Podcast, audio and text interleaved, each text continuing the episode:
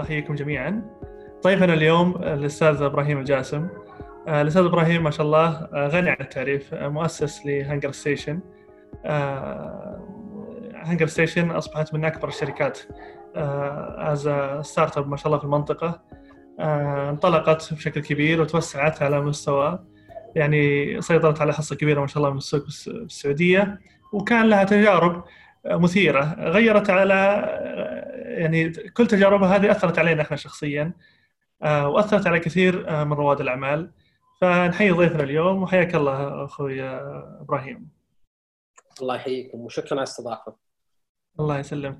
لو تعطينا بس كنبذة سريعة بداية أستاذ إبراهيم عن إبراهيم نفسه. نبغى نتعرف على إبراهيم أكثر. إبراهيم شخصية غامضة ما لها ظهور يمكن إعلامي كثير آه، فودنا نتعرف عليها الآن بشكل أكبر. أول شيء أنا مو شخصية غامضة. آه شيء ثاني بس ما أحب أطلع اعلاميا آه إلا إذا كان عندي شيء أقدر أقدمه فائده آه أنا درست finance درست إدارة مالية آه بديت ال business مع آه مع أهلي. كان عندهم business بديت أشتغل معهم آه من بدري. وبعدها أسست لي آه شركة خاصة فيني صغيرة يعني جدا. وبعدها بديت HungerStation ممكن نتكلم عنها بعد شوي. فهذا إبراهيم. ما شاء الله. الله يحييك الله إبراهيم. طيب حدثنا عن بدايات HungerStation إبراهيم. آه كيف بدأت HungerStation ومن من الفريق اللي كان معك؟ و...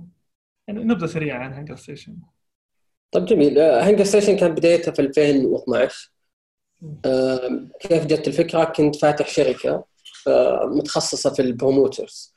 ان نوظف ناس يزيدون مبيعات آه، الشركات داخل ال hypermarkets أو خلينا نقول آه، زي eXtra أو جرير. ف basically وظيفتهم انه يجلس يشرح المنتج يشرح إيش فوائده إيش مميزاته ويعطيهم update على المخزون داخل الفرع عشان يزيدون مبيعاتهم. يا يعني إنهم يضغطون على العميل إنه يشتري أو إنه يزيد مخزون. فمن هنا كانت انطلاقة. كان عندي مشكلة في ال operation داخلها. آه، مما خلاني أجرب أسوي website. website إني أجمع المعلومات من 30 مدينة حول السعودية كلها توصل حق العميل ثاني يوم الصباح. فكان عندي من العملاء LG و HP. فكنا نجمع البيانات من كل ال stores اللي منزلين فيهم promoters مثل سوق اللي علي.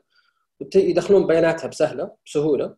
ويطلع لهم report ثاني يوم في الصباح عنده report كامل مرتب بطريقه جميلة. دخل الفكرة بمزاجي إنه التقنية قاعدة تسهل بشكل كبير وتحمست أكثر إني أوسع ال business وأدخل في التقنية. فبديت أبحث وكنت أدور على شيء انه فيه frequency عالية الناس تستخدمه آه، بشكل كثير. فكنت أدور على أشياء استهلاكية. ما كان في بالي ال food كنت أدور أشياء آه، أبيعها استهلاكية. ولكن آه، مع البحث اكتشفت إنه في موقع اسمه Seamless و Grubhub في الولايات المتحدة. وعجبني الموديل حقهم. وبديت أبحث عنه في المنطقة لقيت في أكثر من تطبيق موجود أو كان موقع ما كان فيه تطبيقات. كان في موقع طلبات آه، في دولة الكويت وكان في موقع أطلب من مصر. وطبعا أطلب هو بادي من من أوائل المواقع في العالم بدأ في سنة 99 فعجبني عجبني الموديل بس شفتهم إنهم مو مركزين على السعودية. واكتشفت إنه ما كانوا معطين السعودية أهمية لأنهم ما كانوا يتوقعون إنه في إقبال في السعودية بحكم إنه ما في الإنترنت وال education هذاك الوقت. كانوا يشوفون انه ما في سوق. فاستغليت الفرصة آه، ودخلت دخلت المجال. فهذه هذه البدايات آه، في هنجر ستيشن طبعا ما عندي أي خبرة في تطوير المواقع تطوير التطبيقات آه، متخصص ماليه ولا سبق عندي أي أي experience في المجال. فالبساطة اللي سويتها رحت حق شركة الوالد وقلت له بستعير من عندك مطور آه، عشان يطور لي ال website بدينا الشغل معه ولكن شفت إن الموضوع أكثر من أصعب مما تخيلته وياخذ وقت أكثر مما تخيلته وأنا عادتي ما اصبر فقال لي ثلاث شهور عشان يجهز ال website طبعا ممتاز ثلاث شهور. ولكن ذاك الوقت كنت آه، شايف الموضوع طويل وبديت أبحث عن مطورين آه، مختلفين. ولها قصة يعني ما أدري إذا بتشعب فيها ولا لا.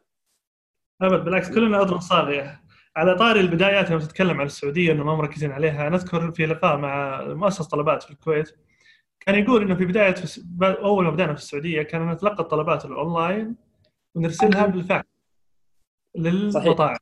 2007 2008 صحيح. المطعم كان عنده جهاز فاكس ويستقبل الطلبات بالفاكس مطبوع نعم. دول الخليج. مثل سم.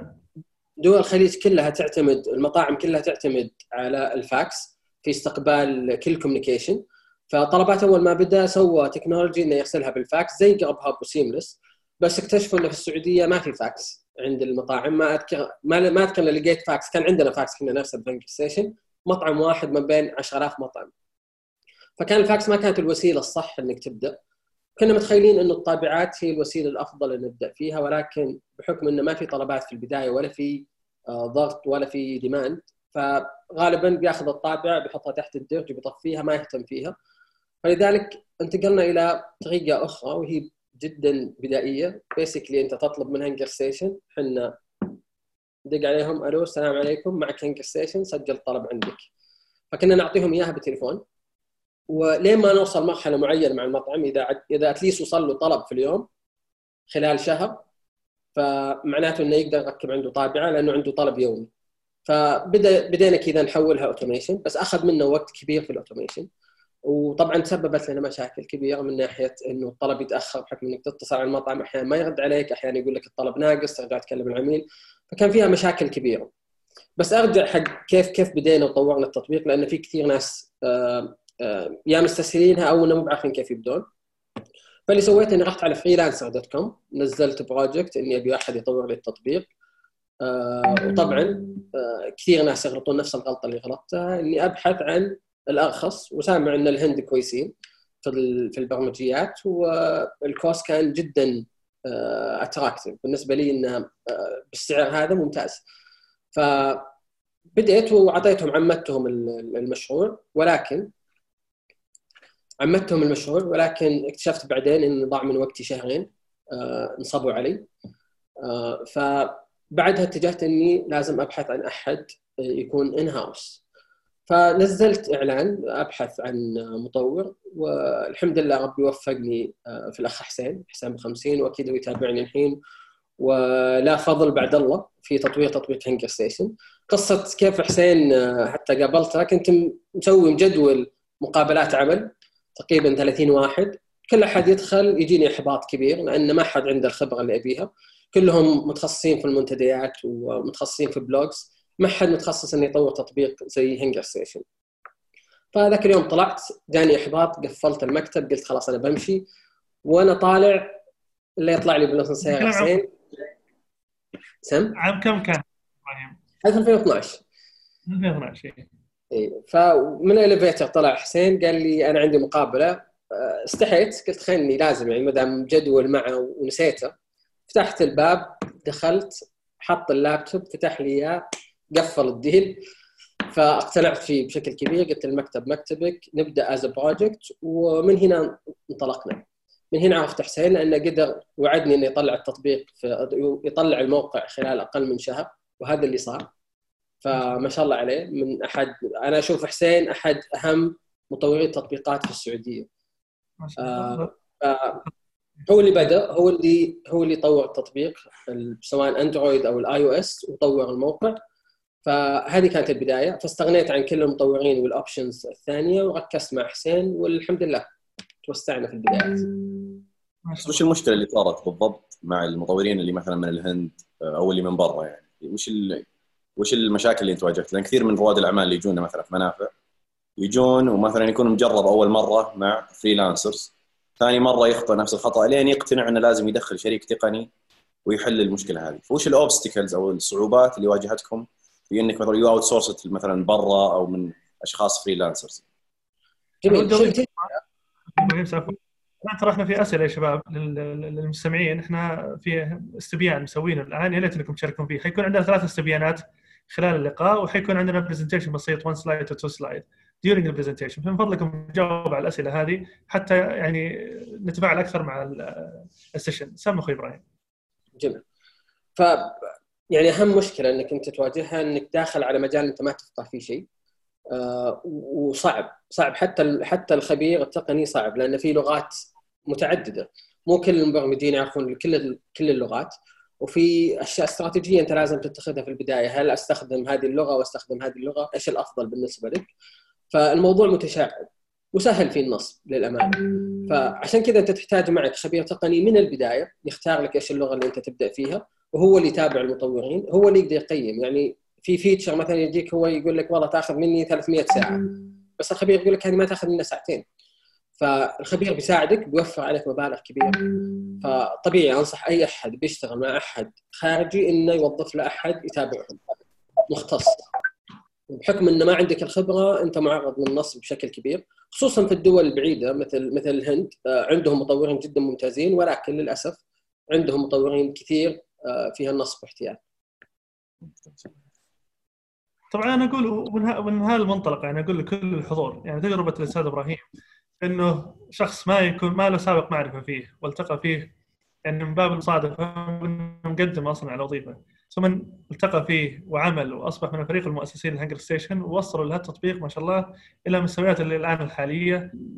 بعد التأسيس أخوي إبراهيم اسست 2012 وانطلقت الآن. جتك أكيد احتياج مالي صح ولا لا؟ أكيد أول أشهر ما كان فيه كان جتك احتياج مالي بعد فترة معينة من الوقت. أنا ما أدري متى كان أول fund you raised أخوي إبراهيم بالنسبة لهانجر ستيشن. طبيعي. طيب آه خليني بس برجع بعقب على نقطة محمد. آه مهم إنه يكون عندك شريك تقني يكون معك شريك في الشركة مو بس حتى مستشار. هذا الأفضل. فحسين بدأ كموظف في هنقرستيشن. اليوم هو شريكي في الشركة وعطيته حصة في الشركة لأنه ربي وفقني فيه وهو يستاهل. فمهم إن عشان تتطور وترتاح من الجانب التقني أنت لازم تركز على التسويق تركز على ال operation تركز على المبيعات. فتحتاج أحد يشيل هم الجانب التقني بشكل تمام بحكم إنك شركة تقنية. فتحتاج أحد يكون متخصص في التقنية معك ويكون عنده ال incentive والحافز وحصة في الشركة. فهذا شيء شيء جدا مهم. بالنسبة لل funding في هنقرستيشن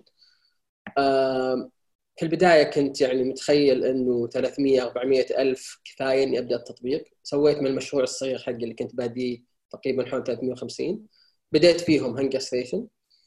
وتوقعت انه بيكفي الموضوع. ولكن انصدمت بالواقع إنه آه، كل الدراسات اللي سويتها كانت غلط بحكم انه ما تدري أنت تبدأ وبتكتشف أشياء مختلفة. اليوم تتوقع إنه كل حاجة بتكون automation بس تنصدم في السوق إنه الناس ما تبغى تستخدم الطابعات وتفضل ان آه، تستخدم الطريقة التقليديه في البداية.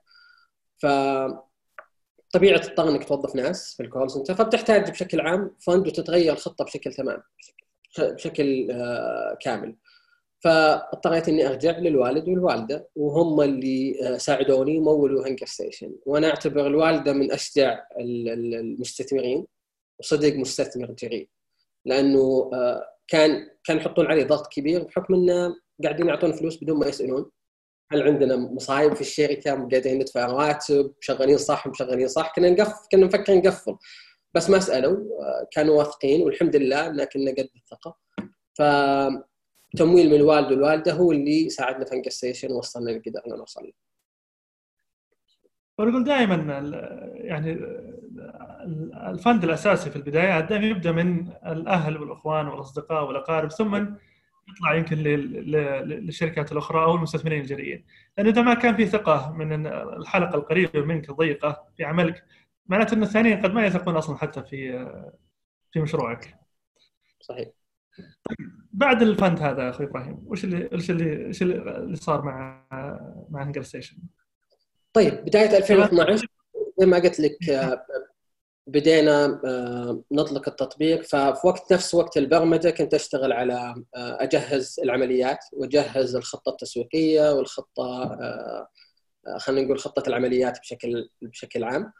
فجهزنا المانوال كتبنا كيف كيف عملية المبيعات تصير كيف التوقيع مع المطعم كيف العقود تكون شكلها كيف ال operation يمشي كيف تركب الطابعة كيف تعلم الكاشير على الطابعة. يعني كتبنا الأشياء هذه اللي نحتاجها عشان نشغل التطبيق. في نوفمبر طلعنا في أول نسخة من الموقع وسمعنا feedback جدا جميل ومفيد. كانت أول مرة أحتك بال community أو مجتمع التقني. فسمعت آراء جدا جميلة ونبهتني على أخطاء كبيرة. فعدنا ترتيب الموقع من جديد وأطلقناه مرة ثانية في جانيوري 2013 فأطلقنا الموقع الجديد ومنها تعديل اللوجو آه وهذه كانت البداية. فوظفنا فريق المبيعات وظفنا ثلاث أشخاص كل واحد ماسك منطقة واحد ماسك الشرقية واحد ماسك الوسطى واحد ماسك المنطقة الغربية. ومن هنا انطلقنا في التوقيع مع المطاعم. طبعا واجهتنا مشاكل كبيرة في التوقيع مع المطاعم بحكم إن في ناس تقول لك يا أخي فكرتكم فاشلة اطلع برا. في ناس انطردوا من المكتب في ناس قالوا أنتم تشاركونا مع إن كنا ناخذ 5% فواجهتنا طبعا مشاكل كبيرة وفي مطاعم وقفت معنا. في مطاعم ساعدتنا وآمنت فينا ومن البداية أعطونا نسب حتى من نفسهم أعطونا نسب جدا ممتازة. فهذه المطاعم ساعدتنا برضو ان نتوسع ونكبر في المنطقة. فهذه كانت سنة 2013 في سنة 2013 واجهتنا بعد مشاكل مالية. ما شفنا إن في قبول آه، على على الفكرة.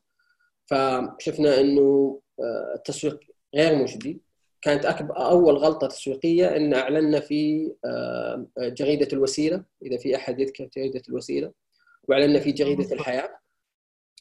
فهذه هذه أهم الأخطاء اللي أخطأناها في البداية بحكم إن إحنا تقنيين. المفروض إن نستهدف المجتمع التقني بدل ما نستهدف المجتمع اللي غالبا يستخدم الطرق التقليديه فوصلنا مرحلة ان بنقفل هنقرستيشن أكثر من مرة. ولكن آه، مع الاستشارات جلست مع ناس فادوني كثير ولهم فضل بعد الله بعد.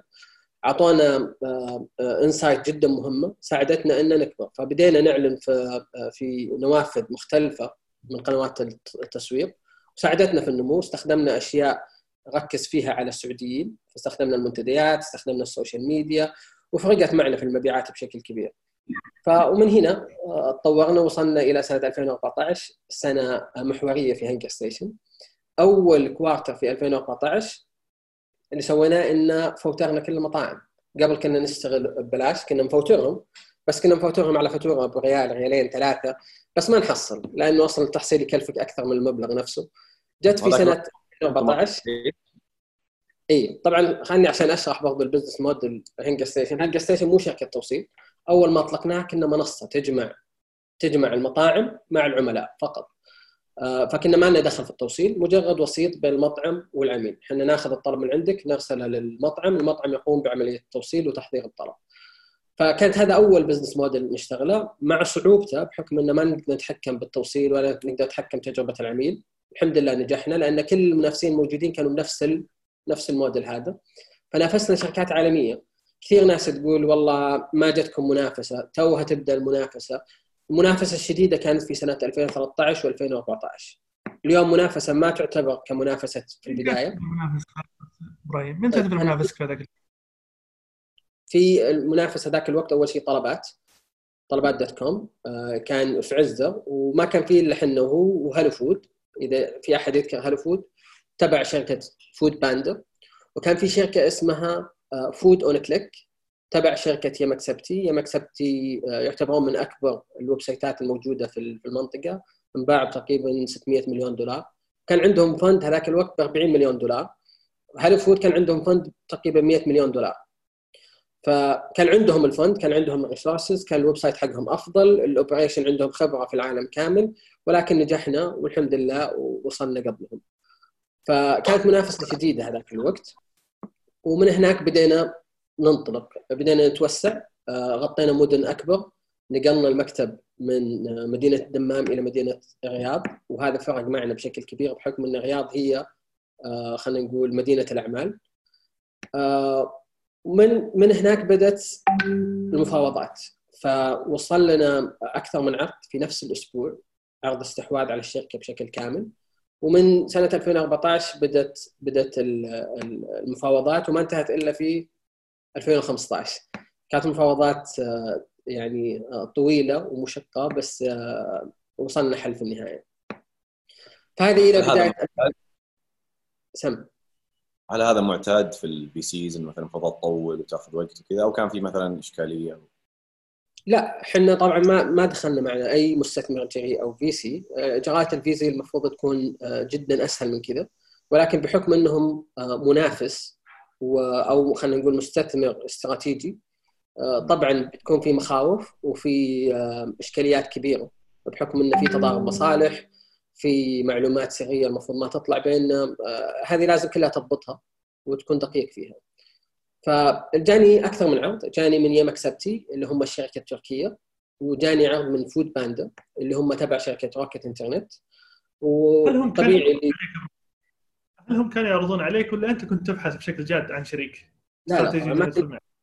لا لا طبعا ما كنا نبحث. آه، هم كانوا ينافسوني في السوق ففشلوا في المنافسة فقاعد يحاول إنه يستحوذ. وكان في نفس الوقت كان في آه، خلينا نقول موجة استحواذات في العالم كله إنه يسيطروا على أسواق معينة. ومن اهمها السوق السعودي بطبيعة الحال وكنا إحنا ماركت ليدر هذاك الوقت كنا أكبر أكبر موقع موجود هذاك الوقت مع إن طلباتنا لا تذكر هذاك الوقت ولكن كنا أكبر موقع. فوصلنا عرض الاستحواذ كلهم اثنينهم في نفس الأسبوع.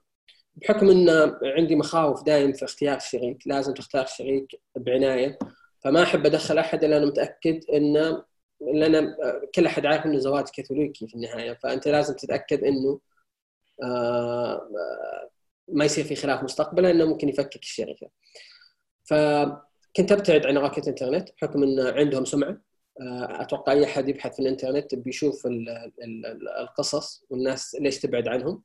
فكنت أتجنب روكت انترنت ومن خلال فود باندا وكنت مركز مع يمك سبتي وللأمانة يمك سبتي شركه جدا عظيمة آه، طلعت لهم على آه، إسطنبول وقابلت الفريق الإداري هناك كانوا جدا آه، فاهمين في المجال بشكل كبير بحكم إنهم برضو شغالين من سنة 98 أو 99 أتوقع. فكان عندهم خبرة كبيرة وأسهل بالتعامل وواضحين بس مشكلتهم انه في القانون كان القانون ما يسمح هذاك الوقت باستقبال أي استثمار أجنبي في التقنية. ولا كانوا إن عندهم فلكسبيتي إن بطريقة معينة يرتبها. ففي النهاية توجهت إلى فود باندا رفعوا عرضهم. مع ذلك كنت متوجه ل يمك سبتي ولكن اختفوا فترة لأن كان برضو متلخبطين في عرض استحواذ آخر لهم. ف في النهاية اتفقنا مع فود باندا ودخلوا فود باندا as kind of يعني silent partner خلينا نقول مستثمر صامت.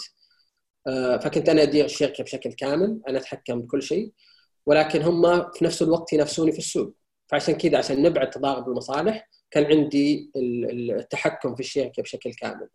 فنكتفي بس بمشاركة القوائم المالية. ومن هنا بدأت منافسة شديدة جدا مع هلو فود ما أدري إذا كان في ناس تذكر في 2015 كيف كانت المنافسة بس كان في منافسة شديدة في مع هلو فود آه كنا نعلن هم ورانا كنا نتهاوش على بعض المطاعم. كان في exclusivity خلينا نقول campaign بس الحمد لله نجحنا في هذاك الوقت إن نسيطر على السوق أكثر ونوسع ال market share. في 2016 بعد المنافسة الشديدة هذه أخلوا في عقد في بند من بنود العقد وسبب مشكلة وهذه أول مشكلة تواجهني معاهم آه كان في آه كان في شيء المفروض هم يلتزمون فيه في الوقت تأخروا بأسباب يعني ما أقدر أتكلم عنها بشكل بشكل دقيق بس يعني تأخروا كالمعتاد بالقصص اللي تسمعونها عنهم. فدخلنا مشكلة وعشان نحل الموضوع استحوذت على هلو فود وضميتها تحت هنجر ستيشن. فصار الاستحواذ على هلو فود في 2016 وانضموا آه، لفريق واحد. طبعا واجهتنا مشاكل في في الدمج.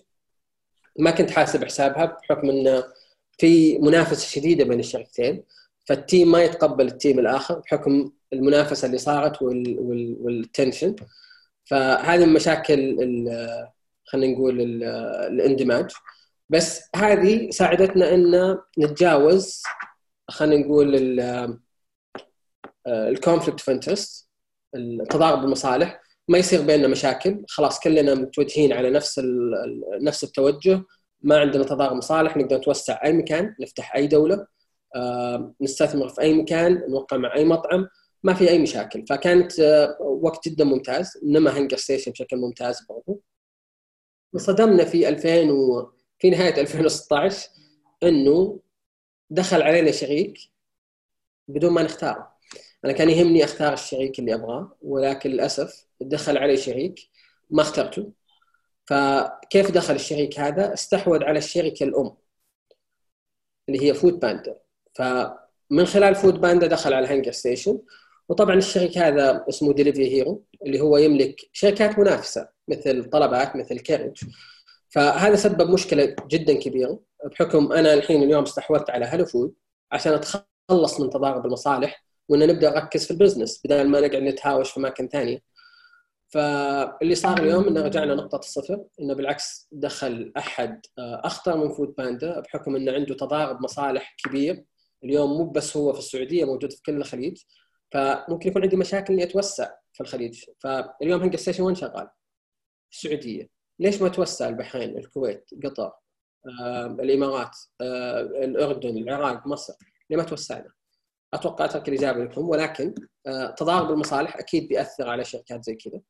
فسبب أول مشكلة وطورت المشكلة بشكل كبير واختلفنا بشكل وصل دخلوا المحامين. فالحمد لله في ذاك الوقت يعني مر تقريبا أربع شهور بداية 2017 وبعدها حليناها آه، ودي ووافقوا على بعض بعض الأشياء اللي شرطناها.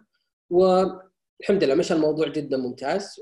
ف 2017 برضو بعد دخول فود بعد دخول دليفري هيرو توسعنا وغيرنا ال business model فانتقلنا من marketplace اللي هي منصة تجمع العميل والمطعم إلى إن إحنا برضو نقدم خدمات توصيل لبعض المطاعم.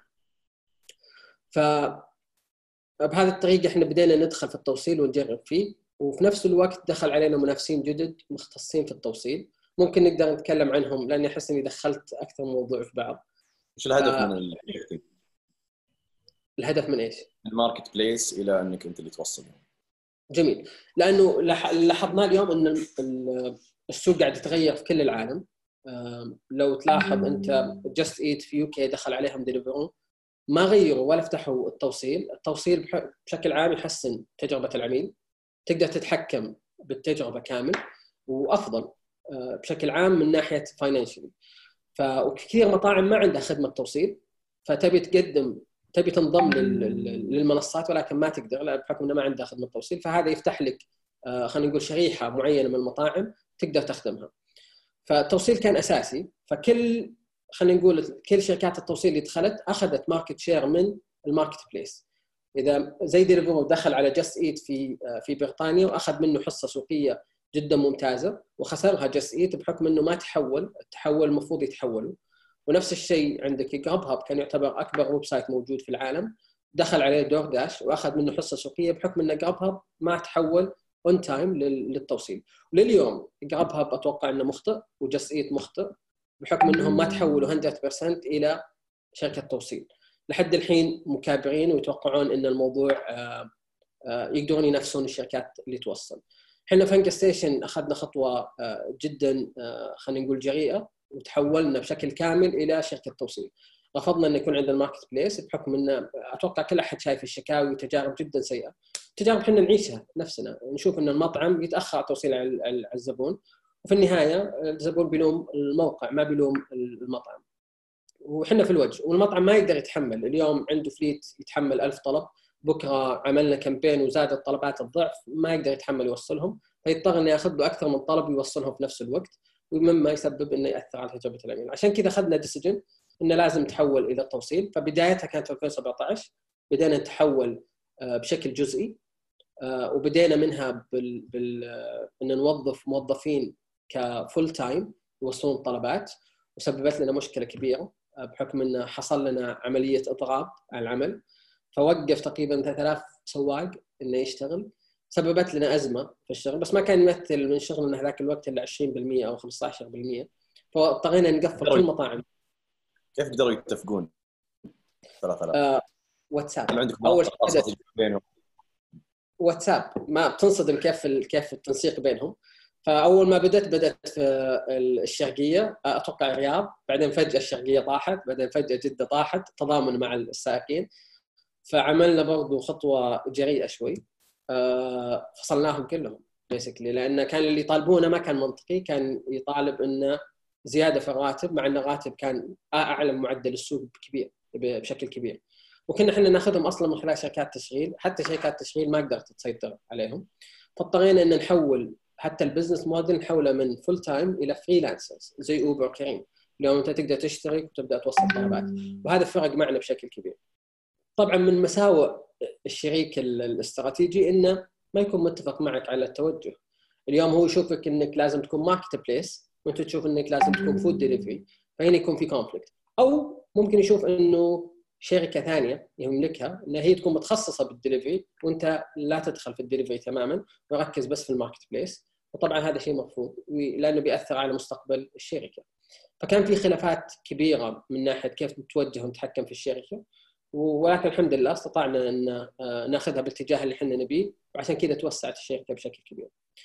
التحول هذا ساعد هنجر ستيشن إنه يكون وصل لدرجة إنه يكون أكبر شركة في الشرق الأوسط من ناحية الدخل آه، وحتى على مستوى مستوى العالم تعتبر أول أو ثاني أكبر شركة تسبب تجيب revenue بالنسبة ل Delivery Hero. أنا عذرا على الطاري الآن ذكرتك فهم؟ ال presentation هذا مو من عندي.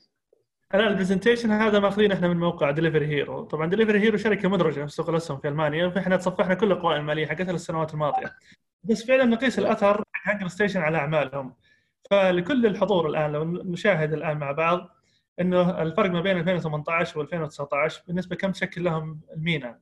ال MENA region من شركة Delivery Hero الألمانية في 2018 كان يشكل فقط 40% في 2015 أصبح يشكل لهم 53% آه، طبعا هو أكبر شركة في ال MENA region هنجر ستيشن بلا منافس لهم آه، في المنطقة. حتى على من ناحية الإيرادات آه، لو بندخل في التفاصيل الخاصة بإيرادات الشركة طبعا هي موجودة ولكن يمكن ما هو الوقت المناسب لها الآن نشاركها. لكن بنلاقي إنها أيضا أكبر إيرادات كانت جاية من من هنجر ستيشن. 18 كان 38% طبعا إبراهيم عاد عنده update إنه ما عندنا إنه ما طلع إلا النتائج نصف سنويه حق 2019 وبعد كذا. أتوقع أنت تقدر تطلع المعلومة بنفسك. أنا ال presentation هذا أنت أخذته من ال website المعلوميه طيب. ف طيب آه... الآن آه، طبعا ذكرت في البداية يا أخوي إبراهيم بالنسبة للبحث عن شريك استراتيجي بالنسبة لكم. فذكرت إنه كان عندك تحفظ وعندك يعني كنت حريص على اختيار الشريك الاستراتيجي بشكل مناسب خلينا نقول. طيب الآن بعد ما اخترت الشريك الاستراتيجي وبدأت معه الآن هل كان معك محامي وقت التفاوض مع الشريك الاستراتيجي؟ كيف كيف طبعا. يعني كيف اقتنعت وصلت لأنه العقد مناسب بصيغته اللي يعني آه، عد له العقد؟ طب في في في نقطة مهمة اليوم آه، سواء شريك استراتيجي أو لا أنت تحتاج أن يكون عندك شريك آه، صادق معك وعادل. في النهاية مهما كان في عقود. هذه صعبة إبراهيم قياسها في البداية صح لما يجيك شخص تلتقين كل اول مرة مرتين ثلاث مرات صعب إنك تتعرف على الشخص والله هل هو والله صادق وعادل؟ يعني وما هو كل الناس سمعتهم يمكن منتشرة موجودة في الإنترنت زي الشركات صحيح. صحيح. بس انت كل واحد آه، أتوقع عنده واجب انه يبحث في الموضوع ويعمل اللي يقدر يستطيعه آه، انه يبحث عن الشخص هذا يسأل عنه هل هو مناسب؟ هل هو سهل التعامل معه؟ هل هو صادق أو لا؟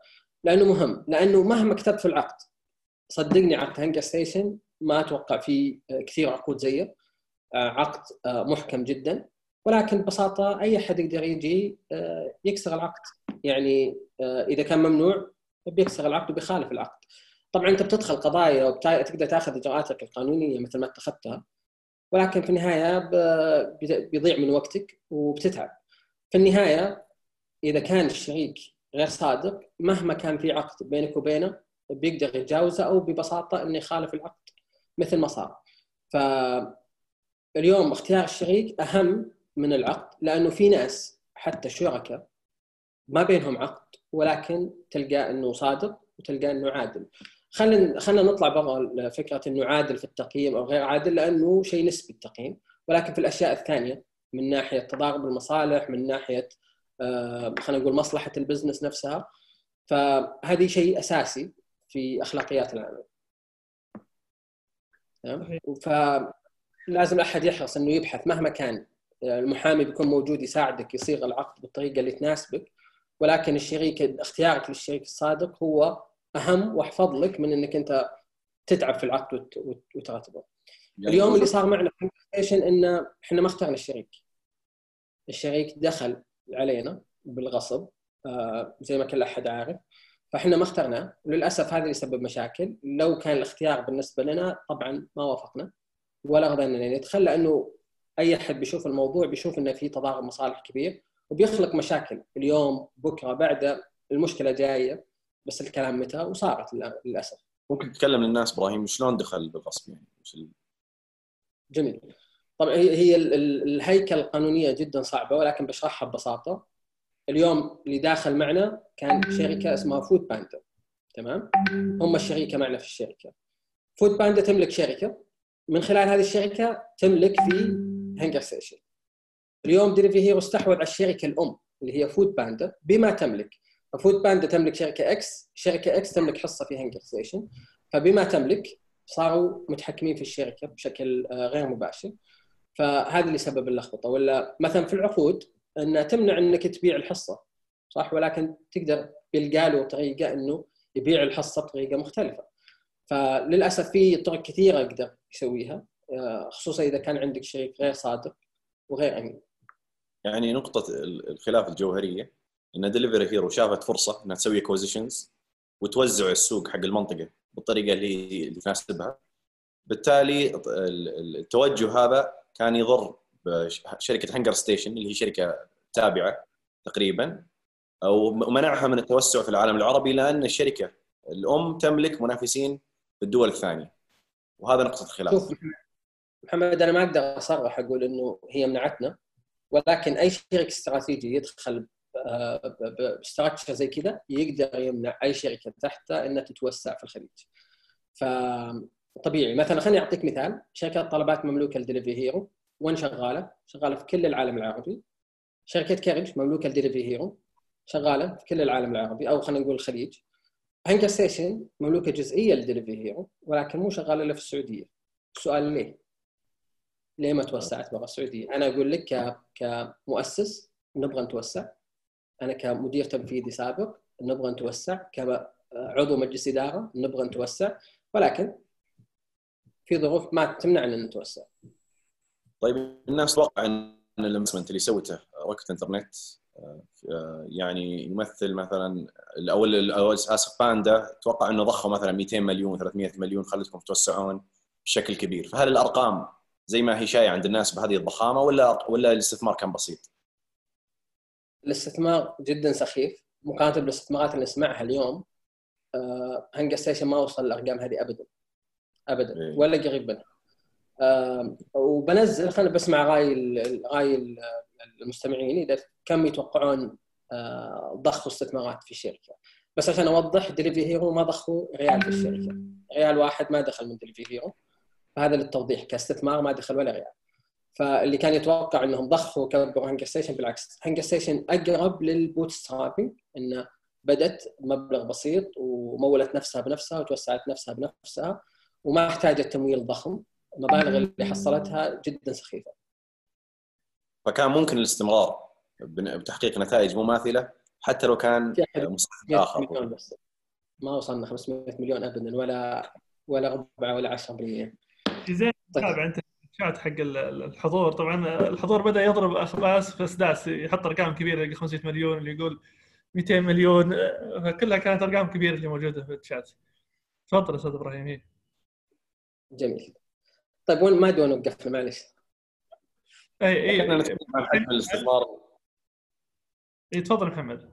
اي كنا نتكلم عن حجم الاستثمار إنه متوقع إنه يكون عالي عند الناس ولكن هذا عكس الواقع يعني. فأنتم صح. يعني أتوقع حتى لو دخل معاكم مثلا شريك المبلغ مشابه كان ممكن توصلون اللي أنتم وصلتوا له يعني. بحكم إن ما شاء الله تميز فريق العمل يعني. يعني ما شاء الله إبراهيم أشوف إنه من الذيابة في ال business يعني. He's tough guy بس لا الفريق طبعا يعني النجاح ما كان نجاح بسببي. طبعا الحمد لله ربي وفقني في فريق جدا ممتاز. وكنا محظوظين.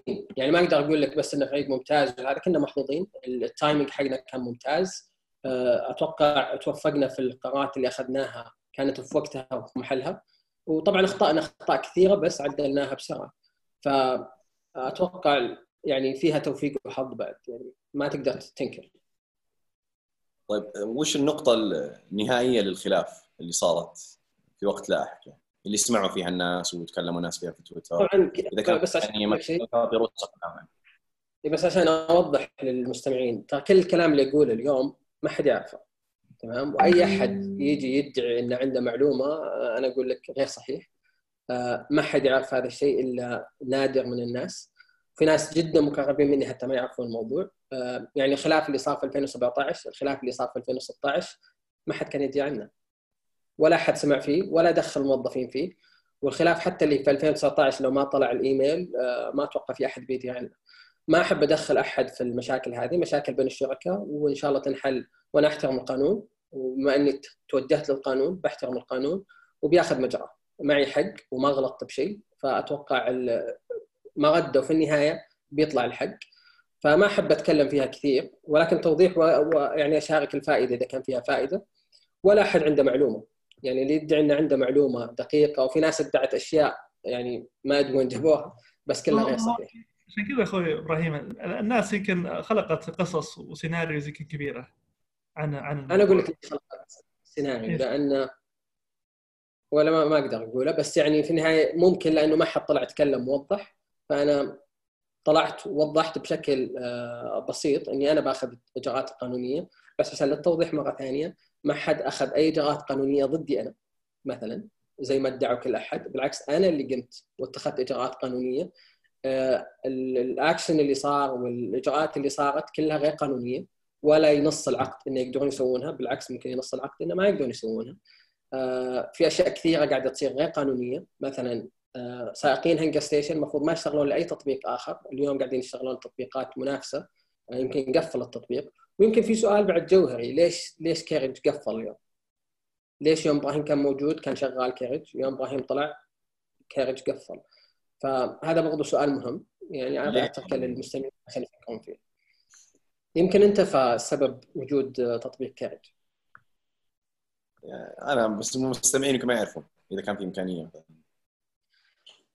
يعني خلينا نقول عندك شركتين تملك تملك واحدة 100% تملك واحد جزء جزء جزء منها أو غالبية منها. ليش تخليهم يتنافسون مع بعض؟ إيش المصلحة إنك تخلي شركتين يتنافسون مع بعض؟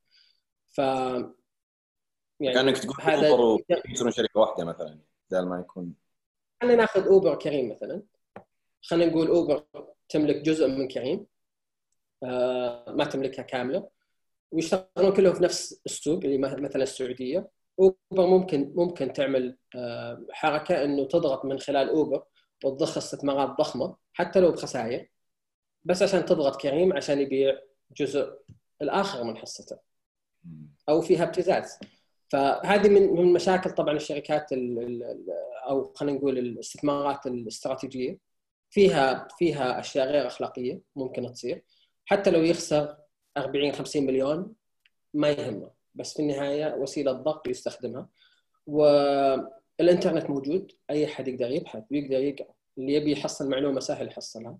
للأسف بعد اللي صار كثير ناس طلعت تكلمت عن الموضوع بس ما حد قدر يوصل رسالة صح. ما حد بحث صح للأسف مع إن يعني الكتاب آه، باين من عنوانه. طيب أخوي إبراهيم يعني أنت الآن ذكرت إنكم اتجهت لاتجاه قانوني في الموضوع الآن هل الاتجاه القانوني يكون موجود في السعودية ولا خارج السعودية؟ لا الشركة مسجلة خارج السعودية. الشركة مسجلة خارج السعودية فطيب من تجربتك بما ان إيه. بما إن يعني الموضوع آه، آه، خلينا نقول بابليك آه، مجلس الإدارة مثلا استقال بعد الموضوع فالسؤال ليش استقال مجلس الإدارة؟ برضه هذه أترك للمستمعين إن اللي يبي يبحث في الموضوع أكثر هل عين مجلس إدارة جديد؟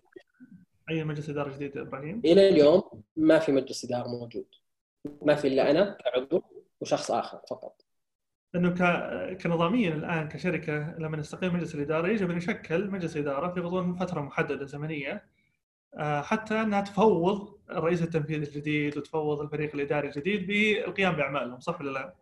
صحيح عشان كذا قاعد أقول لك دايم ابحث عن الشريك الأخلاقي اللي يهم مصلحة الشركة ولان العقد ما يمنع إنه بس ببساطة يخالف العقد.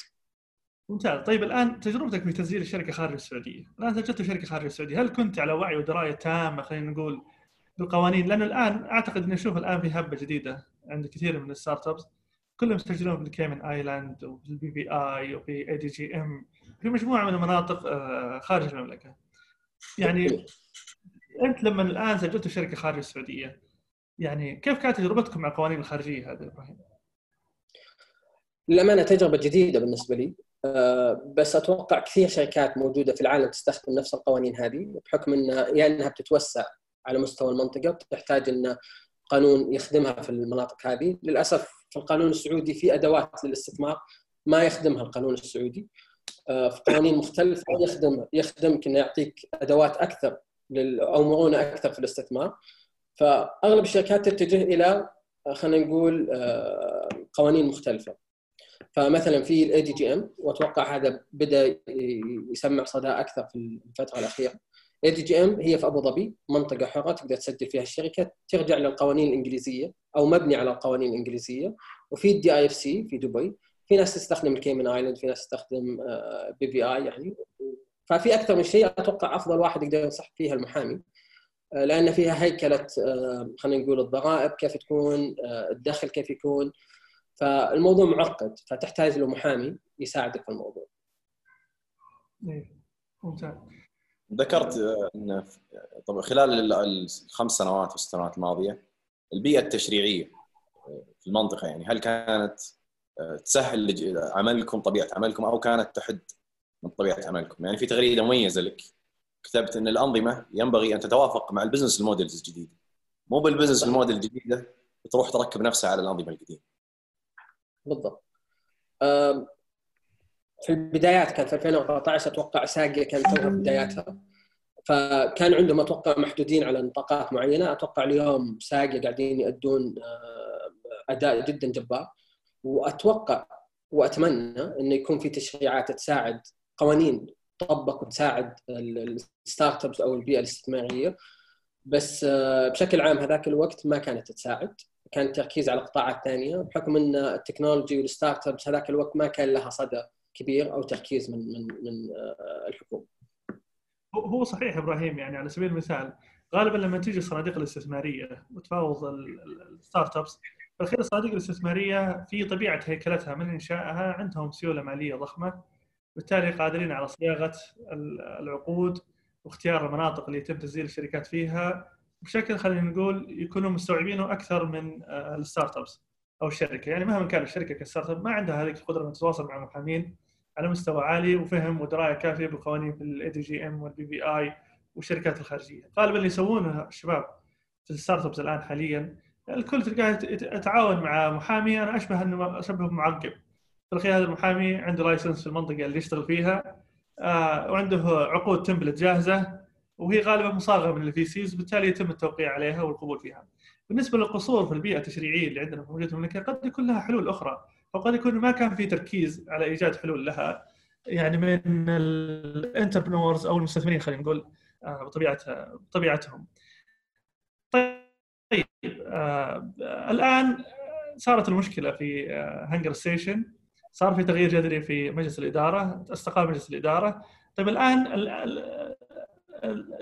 يعني الإدارة الجديدة الآن اللي في هنقرستيشن تمارس اعمالها بناء على أي صلاحية طالما إن مجلس الإدارة كله مستقل ولم يفوض عضو منتدب بديل عن بالنيابة عنك. جميل. أول شيء بس للتوضيح أنا أدعم الإدارة التنفيذية اليوم في هنقرستيشن وأدعم جميع الفريق آه، وأتوقع الأيام اللي يعيشونها الآن أيام صعبة على كل التطبيقات بس كل ثقه فيهم و... وأنا معهم قلبا وقالبا. وما يلومهم على أشياء صارت بين الشركاء ولكن هل هي قانونية أو لا نتركها للقضاء. الطبيعي اليوم والواضح إنها غير قانونية. فنتركها للقضاء. وقتها إن شاء الله يكون لي كلام مختلف. ليش الفترة الحالية صعبة؟ يعني عندهم أحسن مشكلة في العالم اللي هي مشكلة في الطلب. ولا تقصدك طيب. إن اليوزر بيتغير وبيصير الناس تشكون وكذا. لا في طبعا في مشاكل كبيرة. أول شيء السائقين يخافون يطلعون اليوم. آه، في سائقين كثير تخالفوا ب 10000 ريال. فسبب إن أغلب الناس ما تطلع خايفة إنها تتخالف ب 10000 ريال. اليوم راح يوصل طلب ب 15 20 ريال وفجأة تجي مخالفة 10000 طبيعي إنه يختفي. ففي ضغط في ضغط من المطاعم. الإجراءات اللي اتخذتها الحكومة وأنا مع الحكومة في كل الإجراءات اللي تأخذها ولكن طبعا تسبب مشاكل في ال operation. اليوم الحكومة طلبت إنه كل سائق يكون عنده خطاب أو تصريح مشهد إنه يقدر يعمل في التطبيقات مصرحة باسمه وفي لها ضوابط عشان يحد من انتشار المرض. طبعا هذه خلقت تحديات في العمليات بشكل كبير بحكم انه زي ما قلت أمس كل التطبيقات ام شغالين على الطابع قاعدين يطبعون. فوراهم شغل كبير. فالتحدي مو بسهل صعب. وطبعا تأثرت المبيعات. المطاعم كثير منها تأثرت وعليهم ضغط بشكل كبير. ف المبيعات نزلت؟ هذه جدا صعبه طبيعي. طبيعي. انت لو المطعم قفل العكس. أوقات العمل تقلصت لا لا. أوقات العمل تقلصت فطبيعي إنه يضعف التوصيل بشكل عام. ممتاز. طيب دخول المنافسين للسوق يعني في 2017 2016 ما شاء الله يعني صار بومينج في عمليات التوصيل في السعودية. يعني ظهرت كثير كان تطبيقات مرسول ووصل وجاهز ومجموعة من التطبيقات الأخرى اللي ظهرت. كيف كان تأثيرهم عليكم؟ أنا شفت تأثيرهم إيجابي. دائم إحنا نحب المنافسين لأن بننافسهم بقوة. فالمنافسة هو اللي يدفك هو اللي يدفك يخليك تتطور وتتحسن وللأمانة المنافسين ضغطونا في فترة من الفترات خلتنا نتطور بشكل كبير وأتوقع إذا موظفين هنقرستيشن يسمعون يذكرون هذيك الفترة هي اللي ساعدتنا إن نكبر. تعطيك حافز إنك تصحى كل يوم وتفكر وتشتغل وتنتج. فالغلطة اللي غلطها هنقرستيشن إنه سمح للتطبيقات إنها تأخذ منه market share بسبب إنه ما تحول بشكل سريع إلى ال food delivery آه عشان كذا أخذنا آه decision جريء ليش أقول جريء لأنه ما قد صار في العالم ولا قد سمعت عنه في العالم انه أخذ decision زي كذا. إذا كان عندك volume طلبات بشكل جدا ضخم وقلت أنت خلال شهرين ثلاثة شهور بحول business model من توصيل المطاعم إلى توصيل من الشركة نفسها من هنقرستيشن مو بسهل. مو بسهل التنفيذ ابدا. لأنك بتحتاج مئات الألوف من السائقين وأنت بتحول مئات الألوف من الطلبات اللي كانت تروح للمطعم والمطعم يوصلها إنك أنت توصلها بنفسك. فكيف تضبط ال operation؟ كيف تحولهم بشكل سريع؟ كيف تغير ال mentality؟ كيف تتحكم بالكاش؟ يعني الموضوع مو بسهل. ولكن الحمد لله فريق هنقرستيشن كان استطاع وأنجز وصلنا تقريبا 80% خلال يمكن خمس شهور. 80% من الطلبات تحولت من marketplace إلى food delivery فهذه فرقت بشكل كبير في هنقرستيشن تحسنت ال user experience ووقف خلينا نقول نزيف الحصة السوقية. طبعا الحصة السوقية يمكن تنزل بس مو معناته إن الطلبات نزلت. الطلبات تزيد. بس الحصة السوقية تنزل. بس بعد التحول هذا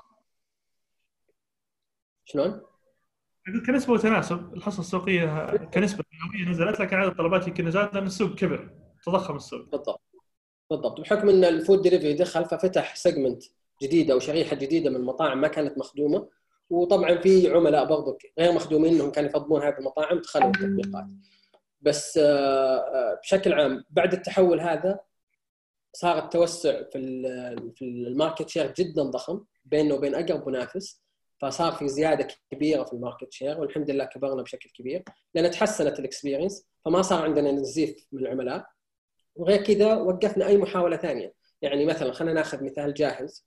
جاهز أشتغل الفترة اللي كان هنقرستيشن marketplace. استفاد من هذه الفترة بشكل كبير جدا بحكم إنه ببساطة هو أحسن experience من هنقرستيشن في لأنه هو يوصل إحنا نوصل من المطعم. فكانت الناس تلومنا ان هنقرستيشن يتأخر ساعتين مع إنه مو بتوصيلنا توصيل المطعم بس الناس ما تستوعب. الناس تلوم التطبيق في النهاية وجاهز يرسل السواق ياخذ الطلب ويوصله حق العميل بشكل سريع. فاستفادوا من هذه الفترة بشكل كبير بس من فتح هنجرستيشن يتحول أه تحول 100% التوصيل أو 90% التوصيل وصلنا.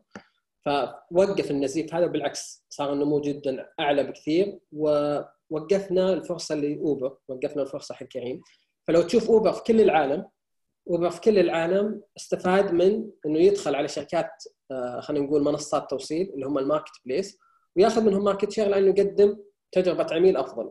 ولكن في السعودية تفاجئ إنه والله ال marketplace اللي هو ال market leader هو متحول ومخلص على ال food delivery فما استطاع إنه ياخذ market share ولا يقدر ولا سوى disruption للسوق اللي سواه جاهز قبله و... وما قدر يكمل لأنه هنجرستيشن توسع في التوصيل. بس الارقام اليوم تقول إن الفرق بين الأول واللي بعده جدا شاسع بشكل كبير جدا. بعكس كم الثاني طلب وصلت في يوم سم؟ أعلى طلب وصل له هنجرستيشن في يوم واحد. أنا أذكر على على وقتنا وصلنا عدينا ال 250 آه بس ما اذكر اذا كان successful ولا لا. بس يعني بشكل عام إنه ما يهمنا إحنا كم أعلى طلب بس نبي المعدل. والشباب آه، اليوم ما شاء الله وصلوا له. المعدل 200000 أتوقع أو 200 200000 وشوي. ف جدا ممتاز. طب الآن السوق مليء بالتطبيقات التوصيل. تقريبا في خمسة ستة وكل فترة يطلع واحد ويطلع يدخل واحد ويطلع واحد. وش تتوقع شكل السوق بعد سنتين ثلاث سنوات؟ هل المسألة كلها big balance sheet مركز عالي واصرف على ال marketing خذ market share واحرق إلين اثنين ثلاثة يموتون يبقى اثنين ثلاثة؟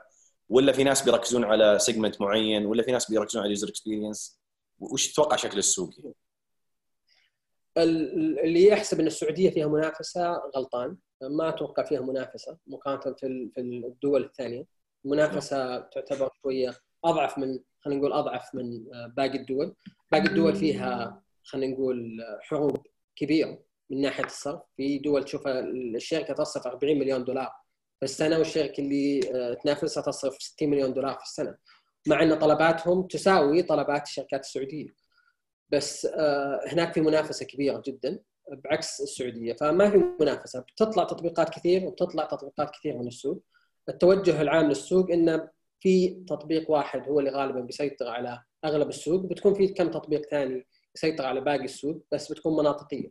فبتشوف في تطبيق يسيطر على المنطقة الغربيه في تطبيق يسيطر على هذا وفي تطبيق اللي هو ال super app وهذا التوجه انه يخدم كل شيء. فأنت تستخدم ال food delivery إنك تستحوذ على عملاء بتكلفة أقل وتبدأ تتوسع في مجالات ثانية وتطلع منها دخل أفضل. فاليوم خلني أستحوذ على عميل عشان يطلب مثلا من خلينا نقول برجر كينج وانت تروح تبيعه بكرة ميك اب فتقدر تطلع منه margin أحسن. هذا ال super app. في أمثلة جدا آه، جميلة منه. في تطبيق اسمه جوجيك في إندونيسيا أتوقع. وفي تطبيق اسمه جلوبو في إسبانيا. وفي تطبيق اسمه رابي في كولومبيا. وفي تطبيق في السعودية اسمه مرسول. بس مرسول إن شاء الله آه، يعني قاعدين يتطورون بشكل جدا ممتاز. ومن أفضل التطبيقات وهم أقرب ناس لل super app. هل تعتقد انكم تاخرتوا في ال super app في ستيشن ولا ما عندكم نية تحولون لل super app إبراهيم؟ أنا أذكر جلست معك من تقريبا من سنة افتكرت لك كنت تستغرب إنكم ما اخذت ال license حق المحفظة الإلكترونية. يعني على أساس تصيرون أقرب ناس للمحفظة الإلكترونية من الشركات الثانية. سم. أرجع وأقول لك الشريك الاستراتيجي ممكن يختلف معك في توجه الشركة اليوم أنت تبي تروح يمين وهو يبي يروح يسار آه، أنت فاهم السوق وهو فاهم السوق العالمي آه، ففي في تضارب مصالح plus إنه آه، في توجهات مختلفة. اليوم ممكن شركة استراتيجي يطالعك إنك أنت بنك يسحب منك فلوس وفي شركة استراتيجي يطالعك لا يبغى يضخم الشركة عشان بكرة يبيعها وأنت ما تبي تبيع بعد. ففي خلافات ما ما تتفقون فيها ويأثر على نمو الشركة. بس الأكيد لو أنا أملك الخيار اليوم طبعا بتوجه إني أكون super app. وأتوقع بدوا يستوعبون ويتوجهون على إنهم يكونون super app فهذا التوجه الصحيح. يعني في النهاية بيكون في overlap بين كل الشركات إنها توصل كل شيء. لأن عندك أنت خلينا نقول البنية التحتية. عندك ناس توصل وعندك عملاء استحوذت عليهم. فليش ما تقدم لهم خدمات مختلفة؟ صحيح. ف يعني أنت الآن في الطريق لل super app هذا شيء جيد. يعني يفتح منافسة مع أكثر من من التطبيق. آه، طيب الآن كم تقدر حصة السوق التوصيل اليومية في السعودية كاملة إبراهيم؟ ما أقدر أقول لك كم طلب يومي قاعد يصير اليوم ولكن أقدر أقول لك كم المطاعم في السنة تسوي اليوم من التطبيقات فقط. من التطبيقات اليوم مجموع المبيعات المتوقعة اللي قاعدة تسويها اليوم من التطبيقات بحدود 8 مليار ريال سعودي كلها جاية من خلال التطبيقات للمطاعم. فالمطاعم اليوم قاعدة تعتمد بشكل كبير كدخل من من التطبيقات ومستفيدة بشكل كبير من التطبيقات ومع نمو جدا عالي يعتبر في السعودية. المينا أقصد فيها الشرق الأوسط الشرق الأوسط وشمال أفريقيا. فالمينا يعتبر من أسرع المناطق نموا فمعدل النمو ما يقل عن 60% هذا إذا التطبيق شغال كويس. فمعناته النمو بالنسبة للمطاعم بيستفيدون بشكل أكبر. طيب على طار المطاعم الآن يمكن الأسبوع الماضي وأنت كنت يعني داخل في النقاش اللي صار في تويتر. آه، وش صنف علاقتكم مع المطاعم إبراهيم؟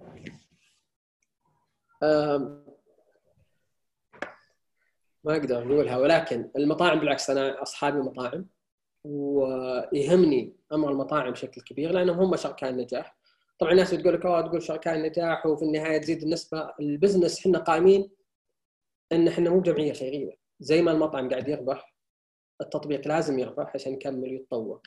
بالعكس يهمنا وقاعدين نسمع وقاعدين نعدل واستفدت كثير من المطاعم في تعديلها وفي مطاعم هم اللي بنفسهم جو رفعوا النسبة. بس المطاعم من كنا إحنا مثلا نوقع ب 5% كانوا آه، يشتموا في بعضهم يشتموا ويسبوا آه، وفي بعضهم قاعد يقول أنت تشاركنا في ال business. فمهما رفعنا النسبة still هم بيشوفونها إنها كثيرة. بس للمعلومية السعودية تعتبر من الأقل في النسب. كم المتوسط العالمي؟ كم المتوسط العالمي؟ طيب خليني بعطيك بعطيك two two average في average حق الشركات العالمية كان متدفع المطاعم السعودية يدفعهم تقريبا من 25 إلى 35% بس ما شفت أحد اشتكى عليهم. بالعكس أشوفهم يتسارعون ويوقعون مع الشركات العالمية لأن اسمه عالمي. بس خلينا نطلع التطبيقات السعودية. التطبيقات السعودية تبدأ من 10% لبعض التطبيقات ما أتكلم عن تطبيق معين وأتوقع المعدل 15 17% 15 17% طبعا شفت أنت النقاش اللي صار في تويتر الكل متذمر والكل يعتقد أنكم قاعدين تأخذون نسب عالية. الكل يشتكي إنه فيه يعني خلينا نقول يعني المثال اللي ذكر في تويتر يمكن شخص واحد له له يمكن له له مع له يعني مع مع التطبيق. لكن يعتقدون إنه فيه يعني تعامل ما هو ند لند مع المطاعم من هانجر ستيشن. لا لا غير صحيح. غير صحيح. يعني في النهاية المطعم يقدر آه، يقدر يتركك يقدر يروح حق تطبيقات يعني اليوم التطبيق ما هو مسيطر على كل السوق صح؟ يقدر اليوم يلغي يروح يشتغل يشتغل في تطبيق ثاني. اليوم عنده options قبل ما كان عنده options بس خليني بقول لك مثال. هنجر ستيشن. خليني بعطيك مثال من هنجر ستيشن جدا جميل. خلينا نقول نفرض إن كنا إحنا نعطي المطعم 10% جاء تطبيق عنده ولا عميل تو فاتح جديد يوقع مع المطاعم 25% كلهم راح يوقعوا معه. طب لما نيجي نقول يا فلان أنت موقع مع هذا ب 25% نبي نعدل النسبة نفس النسبة لازم لازم تساوي. عشان ليش تساوي؟ لأنه الدخل اللي يجيك هو اللي يساعدك إنك تكبر، فإذا كان في شركه تدخل أكثر منك عندها advantage وعندها أفضلية إنها تكبر أكبر منك بحكم ان دخلها أكثر، فهذه basic ويعني أتوقع أساسيات العمل. فهو يقول لك لا هذه الشركة توها بادية عادي أعطيها 25 لأن ما تمثل شيء من مبيعاتي. أنت تمثل جزء كبير من مبيعاتي فما أبغى أعطيك نسبه فهنا طلعنا من موضوع إنه والله أنا ال margin حقي ما يسمح لي ال business حقي ما يسمح لي. بالعكس أنت أنت خليت شركة ثانية منافسة بالنسبة لي إنها تكبر عشان تنافسني وهو عنده أفضلية مقدمة من خلالك. فهذه ما أشوفها عادلة. إذا أنت صدق ال business ما يسمح لك لا توقع مع ناس النسب عالية. فأنا أشوف المطاعم هم سمحوا لكل التطبيقات إنها ترفع النسب لأنهم وقعوا مع شركات نسبها عالية. للمعلومية هنجر ستيشن مو أعلى نسبة موجودة في السوق ومع ذلك أكبر هجوم على هنجر ستيشن بحكم بحكم إنه الأكبر في السوق. آه، بس غير منطقي وغير متفق. يعني ما أتوقع هذه نظرة المطاعم بشكل عام. آه، جزء قليل من المطاعم. في ناس من الناس اللي اعترضوا على النسبة أصلا مش موقعين مع هنجر ستيشن. بس ما أدري ليش معترضين في حملة موجهة على هنجر ستيشن هالأيام. طيب الآن في اعتقادك طبعا القوائم المالية الخاصة في هنجر ستيشن المذكورة في دليفري هيرو تظهر خسائر يعني لا زالت هنجر ستيشن تخسر. ومبيعاتها مذكورة ولا النتائج تظهر إنه موجود في خسائر على هنجر ستيشن. ظنك كم النسبة اللي تعتقدون إنكم لو وصلتوا لها؟ طبعا قد يكون الناس جزء من الخسائر هذا سبب ال marketing ولا إبراهيم؟ لا غير صحيح. طبعا هذه كل الناس تعيدها marketing. من فتحنا هو يقول لك أنت خسائركم marketing وقفوا marketing عشان تقللوا النسبة. إحنا الطلبات تجيك بسبب ال marketing فهذه أساس. إحنا شركة تسويق إلكتروني. أي ف فالخسائر نتكلم عن الخسائر. المعدل العالمي عشان يأخذون النسب في شركات كثيرة تأخذ من 25 إلى 30% عشان تبدأ توفي، ليش أرفع النسبة؟ عشان أقدر أنزل ال delivery fee على العميل. اليوم السوق السعودي مختلف تماما عن آه، عن أي سوق ثاني بحكم انه ال infrastructure حق التوصيل مختلفة عن دول ثانية، لو رحت مصر مثلا المصريين يقدرون يشتغلون وعادي توفي معهم المبلغ اللي يدخلوا من التوصيل فما عنده مشكلة، اليوم عندنا إحنا خلينا نقول آه، عدد محدود من السائقين.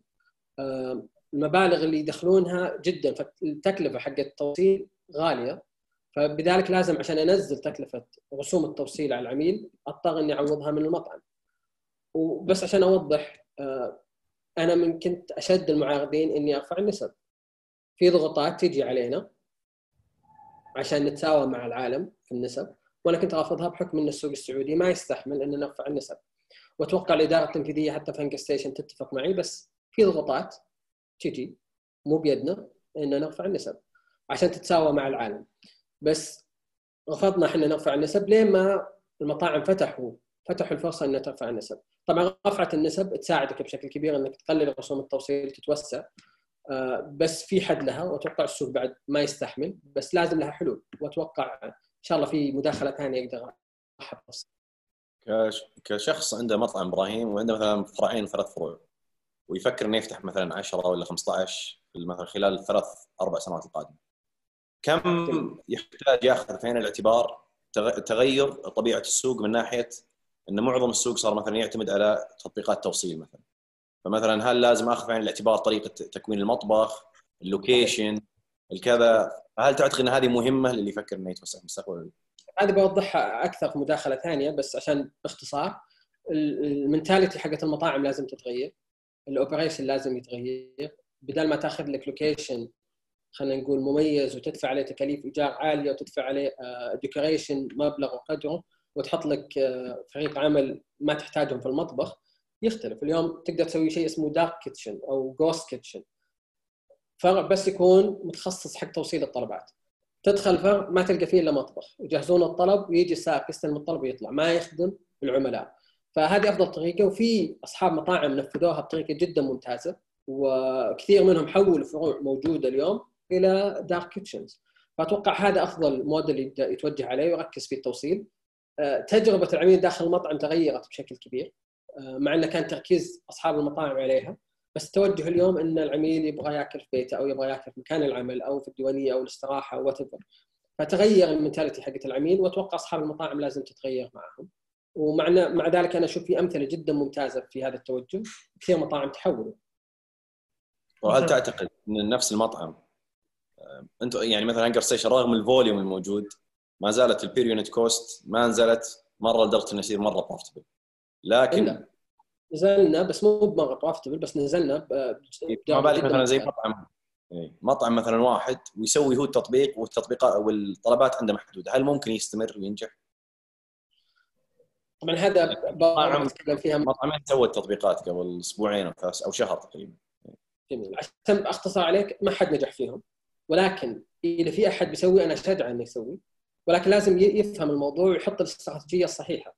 اليوم إذا بتسوي تطبيق ممتاز سوي تطبيق ولازم يكون لك قناة خاصة فيك إنك تستقبل طلبات.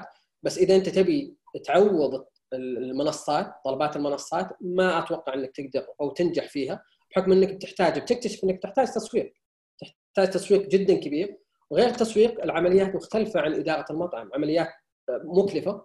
لأنه العمليات بالنسبة لهانجر ستيشن ال cost حقها ينزل مع ال volume. أنت اليوم ال volume حقك قليل مستحيل تنزل آه، تكاليفك فجدا صعب إنك تنجح فيها. ما في إلا تطبيق واحد شفته نجح وفي النهاية اضطر إنه يشتغل مع منصات التوصيل آه، وحاط له قناة آه، بديلة. دومينوز في العالم كله ما يوقع مع منصات التوصيل اليوم موقع من منصات التوصيل صح انه التوصيل من خلاله بس أتوقع إنها مسألة وقت. ممتاز. طيب الآن هل تعتقد إنه يعني مثلا ظهرت أشياء جديدة هي أشبه بال super app ولكنها ليست متخصصة في التوصيل؟ على سبيل المثال أعتقد STC Pay عندهم توجه إنه يصير في vertical داخل STC Pay إنه لطلبات المطاعم آه، إنها تكون من خلاله. آه، كذلك الآن ال point ال digital point of sales اللي بدأت تنتشر في المطاعم الآن أصبح عندها قدرة إنها تربط مع كل شركات التوصيل حقت المطاعم الآن شركات التوصيل اللي موجودة في السوق. كيف تشوفون المنافسة هذه الآن الجديده يا إبراهيم؟ يعني هذه هذه موجودة من أول potential إنه يدخلون السوق بس أتوقع مو بالسهولة اللي نتخيلها. من ناحية خلينا نقول ال digital point of sale لهم business model مختلف. وعشان يدخل business model ثاني مختلف آه، بيحتاج له investment جدا كبير اليوم. عشان يدخل ويبدأ ينافس نفس الشيء ال STC Pay هو enabler إبراهيم. يعني يصير enabler يعني جزء من القوة اللي موجودة عند هنقرستيشن إنها منتشرة في كل المطاعم وموقع من كل المطاعم. آه، صحيح. انتقالها إنها تنتشر مع كل المطاعم يوصلوا لها بنفس السرعة هذه راح تعطيهم advantage ولا إبراهيم؟ بيساعد إنه يختصر بدل ما يوظف له 100 واحد مبيعات يقدر يوظف له اثنين بس.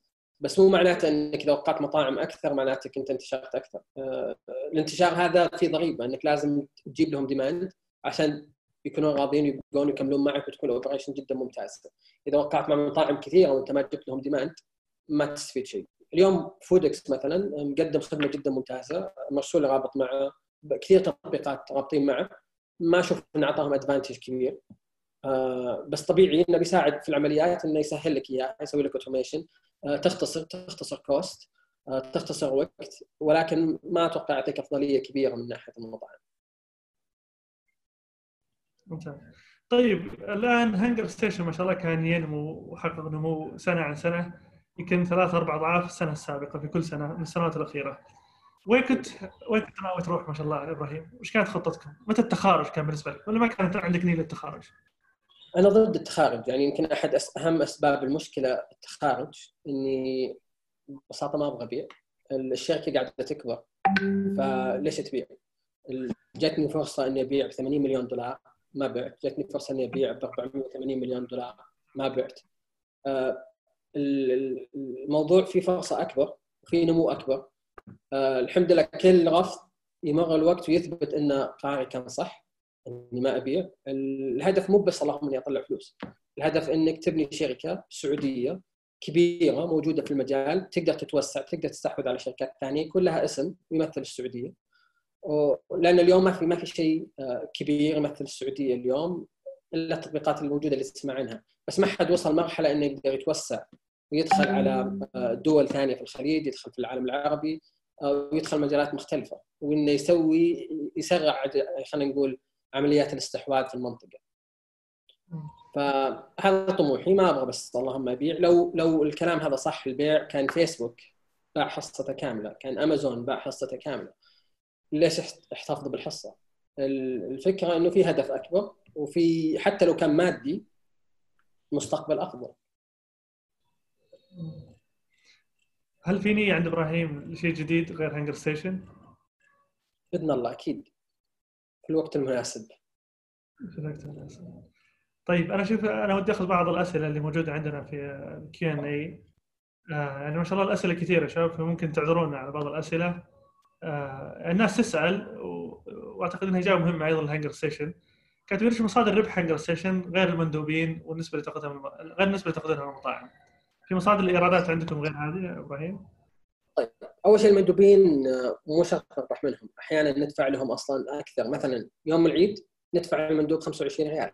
ليش ندفع له 25 ريال؟ لأنه المندوب غالبا يبي يعيد مع أهله. لازم تعطيه incentive كويس عشان يبدأ يوصل الطلبات. فنخسر على المندوبين. بالعكس ما مو مو نربح منهم. كثير ناس تتخيل إنه رسوم التوصيل تروح لهنكر ستيشن وهذا غير صحيح. أحيانا نحط فلوس من عندنا عشان بس نضمن إنه يكون في عدد سائقين كافي عشان توصيل الطلبات. مصادر الدخل حق هانجر ستيشن العمولة الإعلانات داخل التطبيق من ناحية إنك يكون المطعم آه، فوق من ناحية ال push notification من ناحية ال communication بشكل عام. آه، في وسيلة دخل جديدة حطوها أنا ما أتفق معها وكنت رافضها من البداية بس اليوم موجودة واحترم القرار اللي أخذوه إنه ياخذ subscription fees على المطاعم لأنه في تطبيقات ثانية موجودة في الخليج تسوي نفس الاستراتيجية هذه مع إني أنا ضدها بشكل كبير ولكن هذا هذا النماذج الدخل بالنسبة لهنكر ستيشن ال data ما تشاركون ال data مع أحد في ال data؟ كان واحد يبغى يفتح مطعم فرع جديد في مكان معين تقول والله المطعم مكان عليه شاورما البرجر ولا أي شيء؟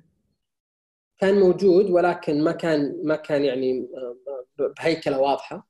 كان on demand فما اعتبروا إنه مصدر دخل. طبعا في سؤال مهم سأل أحد الإخوان معي كان ذكر هل تعتقد أن أزمة كورونا آه، يعني زادت من دخل شركات التوصيل؟ أعتقد ان جاوبناه. آه، تنصح أحد يفتح شركة توصيل الآن في ظل السوق المحتدم الآن حاليا؟ الناس كثير تشوف الموضوع إنه فرصة ولكن الموضوع أصعب مما يتخيلون.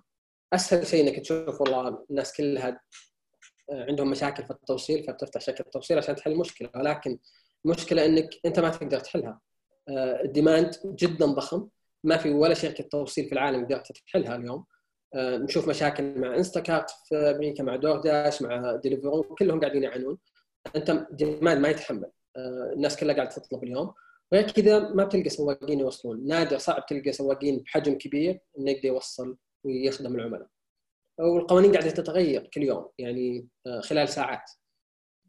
فصعب إنك تبزنس على على ال situation هذه. في واحد سأل وش صار وش بيصير لو تحول لو صار في سعودة للتطبيقات يعني. سعودة كاملة. صار كان عندهم محاولات أصلا قبل لا يصير سعودة. ما أدري إذا تذكرون حملة ديبان. سوينا حملة قوية حاولنا نسعود و... وأتوقع حتى مرسول حاولوا يساعدون. جاهز كان عندهم محاولة وأتوقع نزلوا جائزة سيارة. ولكن للأسف فشلت. فشلت ما قدرنا مع انه كنت حاط تارجت جدا قوي على الشباب وحاولنا ندف الموضوع ولكن اكتشفنا إنه الدخل ما يناسب إنه ينزل من السيارة ويوقف في في المطعم وينتظر طلبه ويستلمه وبعدين يرجع السيارة ويروح يوصله حق العميل يطلع له فوق العمارة عشان يسلموا الطلب. ما كان جاذب للسعوديين. أغلب السعوديين ما يفضلونه.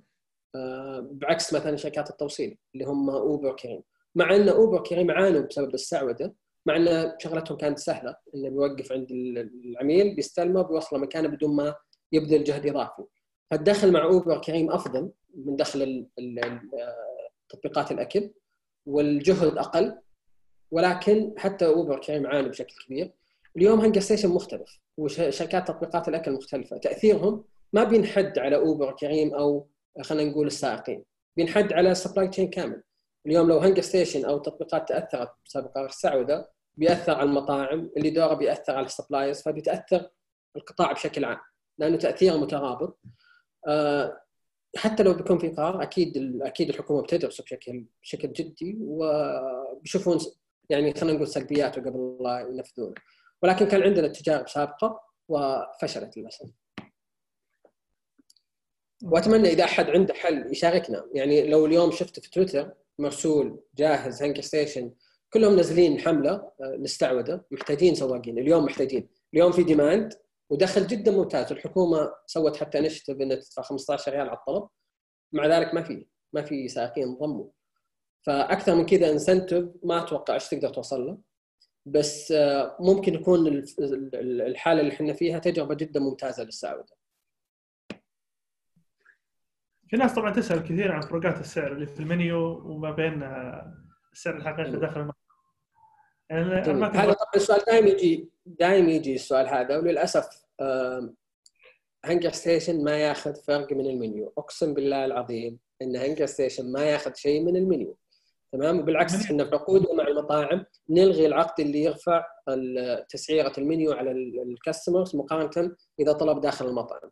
كثير أصحاب مطاعم هم يرفعونها عشان يحاول يعوض النسبة بس تسبب لنا مشاكل كثير. كثير ناس تحسب ان والله التطبيق نصابين مزودين السعر.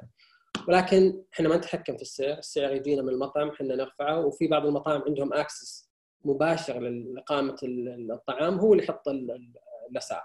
ما أقدر أتحكم تجيك فاتورة أصلا فيها السعر نفسه. فما أقدر أتحكم فيها الدخل هذا للمطعم كامل. إحنا ما ناخذ أي شيء من فروقات السعر هذه. ما أتوقع أكثر من كذا حلفت. يعني ما دخل ريال واحد من فرق السعر. آه طيب. آه ناس تسأل أيضا عن لو عاد بك الزمن آه لما قبل دخول الشريك الاستراتيجي معك وش اللي ممكن إنك تدخل الشريك؟ طبعا ما بغير شيء بالعكس. التجربة هذه جدا جميلة وبستفيد منها أكيد. أكيد فيها أشياء سلبية ولكن بستفيد منها بشكل عام. مهما سعيت وحطيت بنود في العقد أو اتخذت قرارات في النهاية في أشياء بتصير غصبا عنك وهذا هذا يعني القدر في النهاية. ولكن الشريك الاستراتيجي أنا ما اخترته زي ما قلت هو دخل بالشركة عبر الشركة اللي كانت موجودة قبل. فممكن كانت تصير مع أي شركة ممكن تصير مع أي شريك فما تقدر ولا بيغير شيء للأمانة. بالعكس كل اللي سويته أتوقع تجربة تعلمت منها جدا كبير وفخور فيها. ممتاز طيب آه، عندك شيء محمد تبغى تقوله؟ والله ودنا نسمع كلمة أخيرة يعني من إبراهيم إذا في شيء ممكن يفيد فيه مثلا لرواد الأعمال يسمعونه وأصحاب المطاعم كل ال ecosystem يعني بشكل عام. بالنسبة لاصحاب المطاعم آه، زي إخواني أنا عندي أخويا كثير عندهم مطاعم فأتوقع في جلسة ثانية بنتكلم فيها بتفصيل أكثر. ليش بغيت أجلس الجلسة هذه؟ لأن أبي أشرح في جهل كبير من المطاعم بكيفية عمل التطبيقات مع إني جلست مع ناس كثير وشرحت لهم الموضوع وكنت حتى لدرجه في بعضهم أوريهم financials حقت هنجر ستيشن عشان يستوعب يحسبني يمكن أبالغ كنت اوريه كل شيء. كنت واضح معاهم. الجلسة هذه إن شاء الله أتمنى إني أوضح النقاط كاملة. مو الهدف إني أحسن صورة أحد ولا هذا الحمد لله. لا شغلكم بيوقف على أحد ولا شغلنا إن شاء الله. ولكن الهدف ان نوصل حل وتستفيدون. وفي أشياء يمكن حتى بقولها يمكن تضر استراتيجية هنكر ستيشن ولكن مصلحة المطاعم مصلحة السوق كله يصب في مصلحة التطبيقات. فإن شاء الله بتكلم فيها بتفصيل أكثر. بالنسبة لرواد الأعمال ما تحتاج مبلغ كبير. هنكر ستيشن من يمكن اللي سمعتوه الفترة الأخيرة ما حصل حتى يمكن نص المبالغ هذه. ومع ذلك كبر ونجح. آه، فأهم شيء إنك تدير التدفقات المالية بشكل جيد تتخذ قرارات بتغلط تغلط كثير ولكن إذا صلحت بسرعة إن شاء الله حليفك النجاح. وش أهم الدروس خلال يعني خبرتك ثمان سنوات تقريبا في هنجر ستيشن وش أهم الدروس اللي طلعت فيها تقدر تشاركها الناس؟ ممكن إنك توظف الفريق الصح في المكان الصح. نجاح هنجر ستيشن ما كان بعبث يعني أتوقع الفريق كان جدا ممتاز بداية في حسين مشعل علي سامح شريف الشباب كلهم في ال sales عندك عبد الرحمن بحشان ما أقدر أعدد أساميكم ما شاء الله كلكم كثير.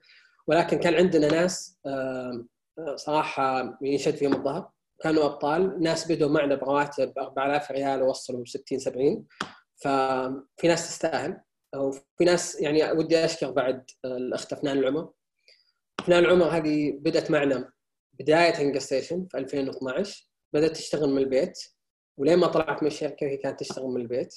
وكانت تعطي شغل عن خمسة في المكتب فأوجه لها تحية وأقول لها شكرا وكثير ناس صراحة ما أقدر أشكرهم ما يسمح لي الوقت ولكن الفريق الصح يساعد بشكل كبير. طبعا للمعلومه لكل الحضور إبراهيم راح يكون عنده سيشن إن شاء الله أعتقد إنه مع جولة ولا لا إبراهيم؟ بالضبط. اي مع جولة راح يتكلم فيها عن قطاع المطاعم آه، بشكل مفصل أكثر خلينا نقول عن قطاع المطاعم اللي مهتم أكثر ممكن آه، يتابع اعلانات جوله راح يعلنون عن ال session إن شاء الله. آه، إحنا أيضا عندنا session إن شاء الله بعد بكرة راح يكون مع عبد المحسن أستاذ عبد المحسن اليحيى مؤسس كودو. أعتقد كودو من أحد عملائكم ولا لا إبراهيم؟ معانا طبعا شريك مهم. كودو أستاذ عبد المحسن اليحيى أسس كودو من من من البداية إلى 2016 أو 2017 وصار فيها تخارج. يعني كان مبلغ ملياري ما شاء الله تبارك الله لشركة إماراتية. آه، فهو أيضا قليل الظهور ولكن عنده تجربة كلنا مليئة بالإثارة يعني بالنسبة لنا كلنا تجربة كودو. طيب آخر اللقاء أنا والله أشكرك إبراهيم على وقتك. آه، واشكر الحضور. إحنا معنا أعتقد أكثر من وصلنا يمكن إلى 800 أو 750 في عدد الحضور. فأشكرهم جميعا على الوقت اللي استقطعوه من وقتهم الآن وحضروا معنا. آه، شاكرين ومقدرين يعطيكم العافية جميعا.